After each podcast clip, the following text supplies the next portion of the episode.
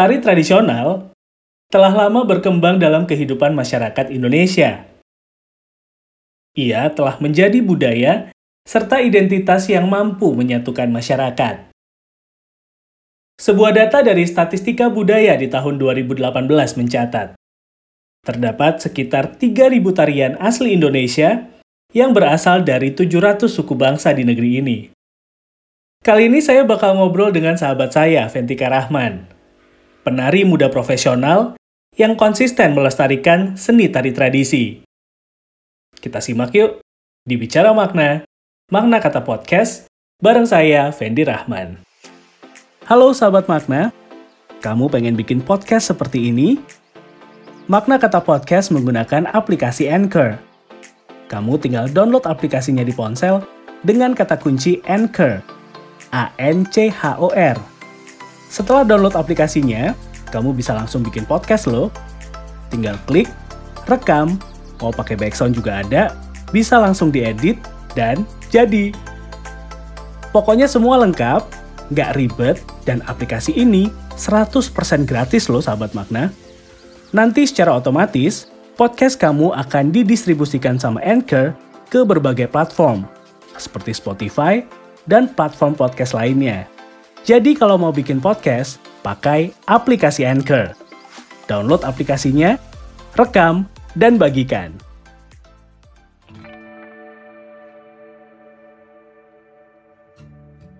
Walaupun tidak mendapat larangan dari orang tuanya, bukan berarti jalan karirnya tanpa hambatan, sahabat makna. Langsung saja kita sapa Ventika Rahman. Halo.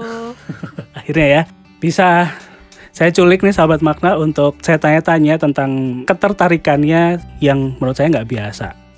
Sebelum kita tanya lebih jauh, bisa kenalan dulu nggak sih kira-kira Ventika Rahman ini siapa sih? Halo semuanya, aku Ventika, bisa dipanggil Ika aku seorang penari kebetulan aku tertarik di tari tradisional khususnya tari Jawa untuk saat ini kesibukanku sedang menempuh pendidikan pasca sarjana di salah satu universitas negeri di Jawa Timur. Kira-kira kenapa sih atau gimana sih awal ketertarikannya Ika dengan dunia tari? Oke, jadi dulu waktu SD disuruh ngumpulin apa ya kayak semacam bikin clipping gitu tentang kebudayaan Indonesia. Nah, waktu itu kebagian bikin clipping tentang tari tradisional di Indonesia. Terus waktu ngelihat apa provinsi Yogyakarta itu gambarnya orang nari serimpi pakai kostum dodotan itu. Terus kan di gambarnya itu ada dua orang, yang satu duduk, yang satu berdiri gitu kan aku ngelihatnya suka aja gitu kayak luas banget terus kalau menurutku ya orang Jawa itu seperti itu gitu kan. Nah akhirnya karena sering ngelihat kayak gitu kalau misal ke toko buku gitu kan juga banyak gambar-gambar itu kan. Nah jadi tertarik lah dari situ awalnya dari gambar itu.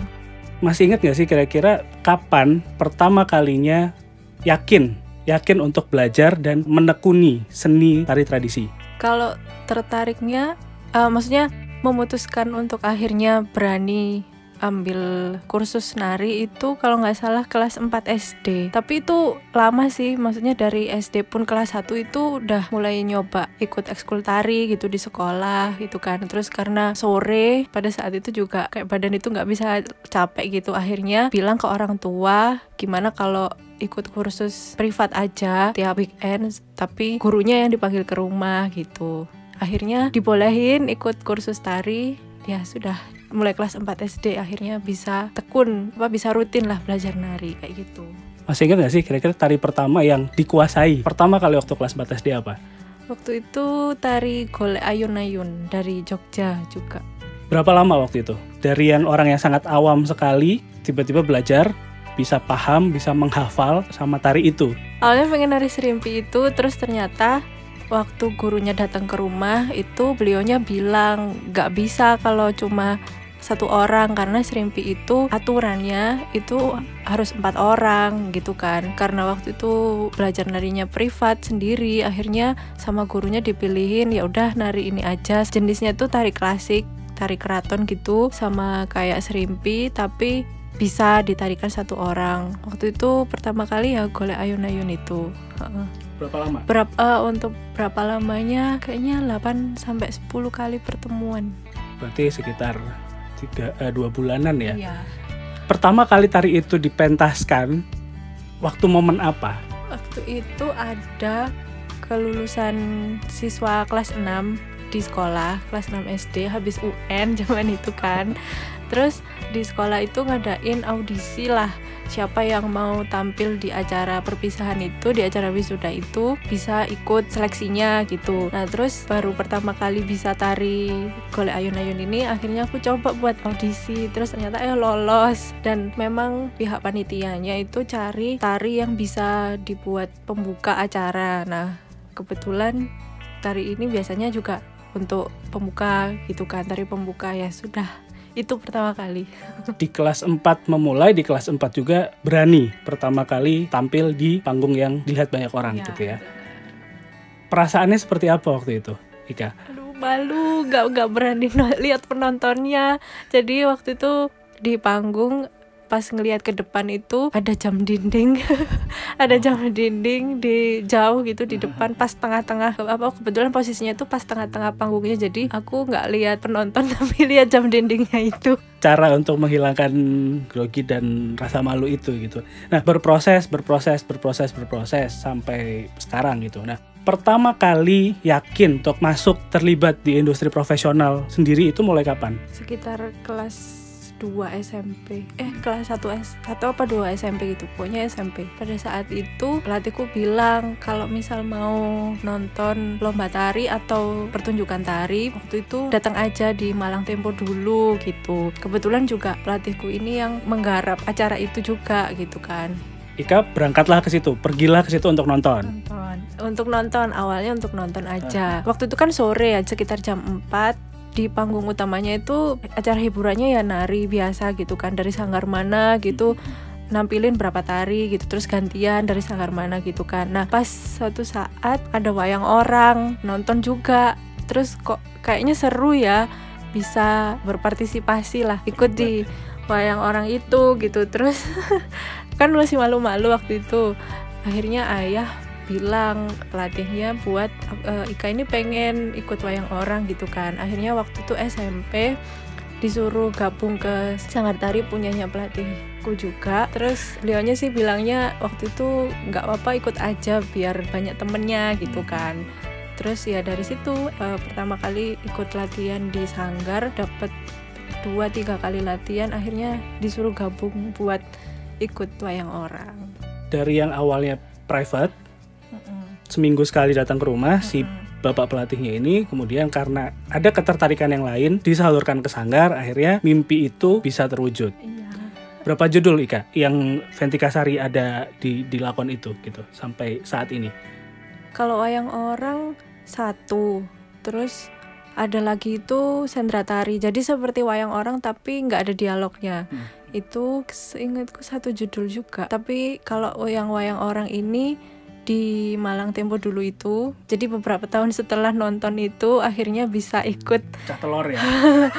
bisa ikut apa berpartisipasi di Malang Tempo dulu dengan ikut wayang orang. Jadi apa pemeran di wayang orang. Beberapa bulan setelahnya ada acara di salah satu SMP negeri di Malang juga waktu itu mendatangkan ahli sastra kayak gitulah. Nah e, kebetulan penyelenggaranya itu dinas pendidikan dan dinas pendidikan ini juga punya sanggar seni di Malang gitu kan. Akhirnya yaitu e, ikut sandra tari itu. Kembali lagi ke tari klasik dan tari tradisi. Dengan ketertarikannya Ika menekuni seni ini, pasti kan ada satu konsekuensi, ada satu tanggung jawab gitu ya yang harus dilakukan, yang harus diselesaikan dalam entah itu mempelajari atau entah itu menampilkan sebuah tari itu. Kira-kira kesulitannya apa sih Kak? Terlebih ke orang-orang yang awam ya. Kalau kesulitannya sih sebenarnya waktu latihan. Jadi harus sabar. Soalnya kan tari klasik itu kayak harus dirasain musiknya terus gerak pergeraknya itu harus ya itu harus dirasakan harus masuk ke hati gitu. Jadi nggak nggak cuma sekedar hafal kayak gitu kan. Kalau buat ke orang awam kalau pas tampilnya sih lebih ke berusaha kayak ini tuh tari tari tari tradisional tari klasik itu sebenarnya mahal loh gitu loh. Maksudnya uh, banyak ilmu yang bisa diambil dan mungkin itu orang yang belum banyak yang ngerti lah. Caranya Ika sendiri untuk mengatasi tantangan-tantangan itu seperti apa?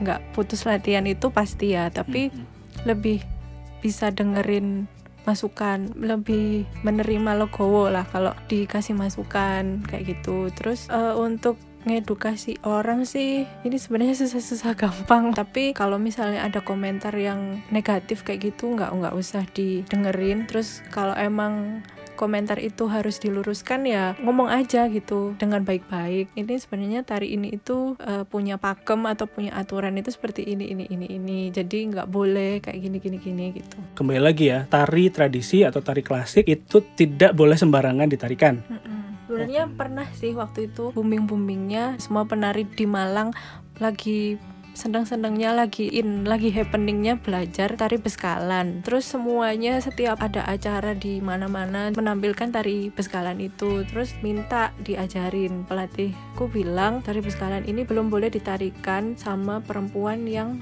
belum haid belum menstruasi panggung macam-macam ya ceritanya ya. ada request atau ada permintaan yang paling ajaib nggak sih? Atau minta tari yang nggak biasa gitu? Kalau mepet sering. kalau mepet paling mepet sering. paling mepet berapa lama itu? Seminggu seminggu. Uh -uh. Terus kalau aneh-aneh sih sebenarnya enggak, cuman waktu itu karena belum tahu ilmunya aja, jadi ada rekan dari teman kantornya ibu sama ayah itu anaknya nikah gitu kan. Terus untuk ngiringin si pengantinnya masuk ke gedung itu butuh penari. Biasanya orang bilang cucuk lampah itu kan. Awalnya sih diajarin sama pelatihnya kayak gini gini gini nanti gerakannya gini. Kalau misal dirasa kecepatan ngakalinya kayak gini gitu kan. Terus uh, di belakang si pelatihku bilang sebenarnya cucuk lampah itu ditarikan sama laki-laki yang sudah menikah. Terus aku nggak mikir ada unsur mistis atau apa enggak ya. Tapi aku nganggapnya oh ini ilmu gitu kan kalau misal itu dilanggar itu tuh bisa mempengaruhi ke pernikahannya kayak gitu. Nah ya udah nggak jadi jadi cucu lambat tapi tetap nari di acara itu. Kira-kira setelah sekian tahun berkecimpung di industri profesional, hal apa sih yang Ika dapat? Sebagai penari nggak boleh cuma sekedar hafal sama gerakannya itu kan. Kayak dihayati gitu loh dari riasannya, dari musiknya terutama terus dari kostumnya itu ya sudah kalau kamu harus menarikan ini apa menampilkan ini ketika kostum make up semuanya itu udah nempel ya kamu harus masuk di tari itu gitu loh jadi kayak berkamuflase lah okay. terus disiplin itu pasti nggak nggak menutup diri buat terima kritik dari orang nggak berhenti belajar. Misalnya untuk sekarang aku minatnya ke tari tradisional gitu kan. Tapi ya jangan menutup diri untuk belajar tari yang lain genre yang lain gitu. Misalnya kayak sekarang anak-anak muda nih lebih seneng K-pop dance kayak gitu. Ya nggak apa uh, apa belajar gitu kan. Terus misal tari tenggo atau apa kayak gitu. Karena semakin banyak kita mengeksplorasi gerak itu nanti ketemu sendiri kok minatnya di mana gitu loh yang pas buat diri sendiri itu di mana kayak gitu. Beberapa kali kan saya juga tahu kalau Ika ini dipercaya dan diminta untuk melatih tari juga. Bahkan kemarin sempat juga membuka kelas tari klasik. Kalau dari sisi pengajar, sisi melatih, hal yang paling menjadi tantangan dari seorang Ventika itu apa sih? Ini sih kepekaan musik ya biasanya sih emang pakai hitungan. Memang gerak tari pakai hitungan kan satu satu hitungan satu sampai delapan gitu. Tapi ada di part-part tertentu itu yang nggak pas di delapan atau nggak pas di empat gitu tapi itu sudah harus ganti gerakan kayak gitu. Sedangkan kan orang itu kepekaannya ke musik itu beda-beda. Apalagi yang emang sebelumnya dia belum pernah nari kayak gitu kan. Pengen gitu suatu saat bisa membantu merubah pola pikir. Kalau sebenarnya tari tradisional itu kan selama ini dianggapnya tuh belajarnya susah gitu kan ribet gitu. Nah itu sebenarnya pengennya meminimalkan pola pikir yang kayak gitu. Cantika ini, eh, sahabat makna mengambil kuliah waktu S1-nya dulu adalah fisioterapi. Kebetulan Ikanya sendiri juga cinta sekali dengan dunia tari. Kira-kira ada yang linear nggak sih? Ada yang berhubungan nggak sih antara fisioterapi sendiri dengan seni tari yang Ika tekuni gitu sampai saat ini? Banyak ya, ada pasti. Jadi uh, kalau ditanya ada hubungannya nggak sih? Itu ada kan karena penari juga butuh postur yang bagus. Terus apalagi kalau misal inilah tari Jawa kayak gitu, terus mendak harus apa kayak gitu kan. Nah itu butuh komponen tubuh kayak otot, tulang kayak gitu tuh yang harus kuat. Fisioterapi itu sebenarnya bisa masuk di situ Berarti kalau nanti belajarnya sama Eka paket lengkap ya. Secara postur dapat, secara seninya juga bisa dapat ya. Amin, amin. Ada pesan nggak sih Ika buat teman-teman gitu atau buat eh, anak-anak uh, yang sekarang ini sedang tertarik untuk uh, belajar seni tari, khususnya seni tari klasik dan juga etnik? Untuk yang mau belajar tari, nggak nggak usah malu, nggak usah ragu buat ikutan kelas. Kan sekarang semuanya bisa diakses online gitu kan. Jadi coba aja dulu misalnya kelas online yang gratis-gratis aja dulu sebentar. Misal sehari dua jam, tiga jam kayak gitu buat belajar tari. Terus banyak explore berbagai macam jenis tari supaya menemukan ini yang mana sih yang pas buat aku kayak gitu. Semisal udah belajar tari modern, kalau mau belajar ke tari tradisional nggak apa-apa. Lebih baik belajar harusnya kan orang Indonesia bisa lah tari Indonesia kayak gitu kan. Kalau misalnya bukan kita, siapa lagi yang mau melestarikan kayak gitu. Kalau untuk teman-teman yang ingin berpartisipasi juga sama dengan Ika secara profesional di industri, ada pesan pesan khusus nggak? Pesan khususnya kuat mental, nggak usah malu, nggak usah ragu juga. Terus pilih dulu kritik yang mana yang membangun, mana yang menjatuhkan kayak gitu kan. Uh, lebih aware sama kesehatan diri sendiri, belajar berbagai macam jenis tari juga kayak gitu sih. Jadi seorang penari itu juga nggak nggak hanya bisa menari, bisa bergerak dengan tepat sesuai teknik bisa mendalami tari itu, merasakan tari itu, masuk ke tari itu, tapi juga harus ngerti bisa merias wajah yang baik kayak gimana. Apalagi tari klasik kan riasannya nggak nggak sembarangan nggak boleh sembarangan gitu. Ada teknik-teknik tertentu ada aturan-aturan tertentu juga nggak boleh terlalu menor lah make upnya. Kostum yang dipakai itu kadang-kadang juga ada yang kain batik corak ini motif ini untuk tari ini kayak gitu ya itu harus lebih banyak dieksplor lagi sih saya sebenarnya juga masih belajar sama hal itu gitu. Target yang masih pengen terus dikejar dan dicapai sampai saat ini setelah mendalami tari tradisi secara profesional apa, Ika? Pengen itu sih lebih bisa menggabungkan antara fisioterapi itu tadi dengan tari karena kan penari juga asetnya kan di tubuhnya. Jadi dia harus sehat harus otot apa semuanya itu harus kuat kayak gitu kan. Terus punya sanggar sendiri suatu saat nanti yang bisa menggabungkan nggak cuma latihan aja gitu nggak cuma latihan nari tapi juga olah tubuhnya. Terus kayak itu tadi menggabungkan fisioterapinya dengan tari kayak gitu. Itu sih. Terakhir sekali menurut Ventika Sari seni tari tradisi dan tari klasik bahkan tari etnik akan terus bertahan selama selama kita mau terus belajar, terus explore, terus menarikannya dan yang terpenting kalau sekarang ini menggabungkan seni tradisional dengan teknologi itu. Terima kasih banyak Ventika Rahman sudah mau mampir di Bicara Makna. Semoga mimpi-mimpinya bisa segera terwujud. Semoga seni tarinya juga tetap bisa lestari sampai kapan pun. Saya tunggu karya-karya selanjutnya ya. Itu tadi obrolan saya dengan Ventika Rahman, sahabat makna. Jadi, gimana? Tertarik juga buat melestarikan seni tradisi? Kalau kamu punya saran, masukan, atau ide yang keren, saya tunggu emailnya di maknakatapodcast at gmail.com atau bisa juga via DM Instagram di @maknakatapodcast. Terima kasih sudah mendengarkan Makna Kata Podcast. Penjerahman pamit. Kita ketemu minggu depan ya.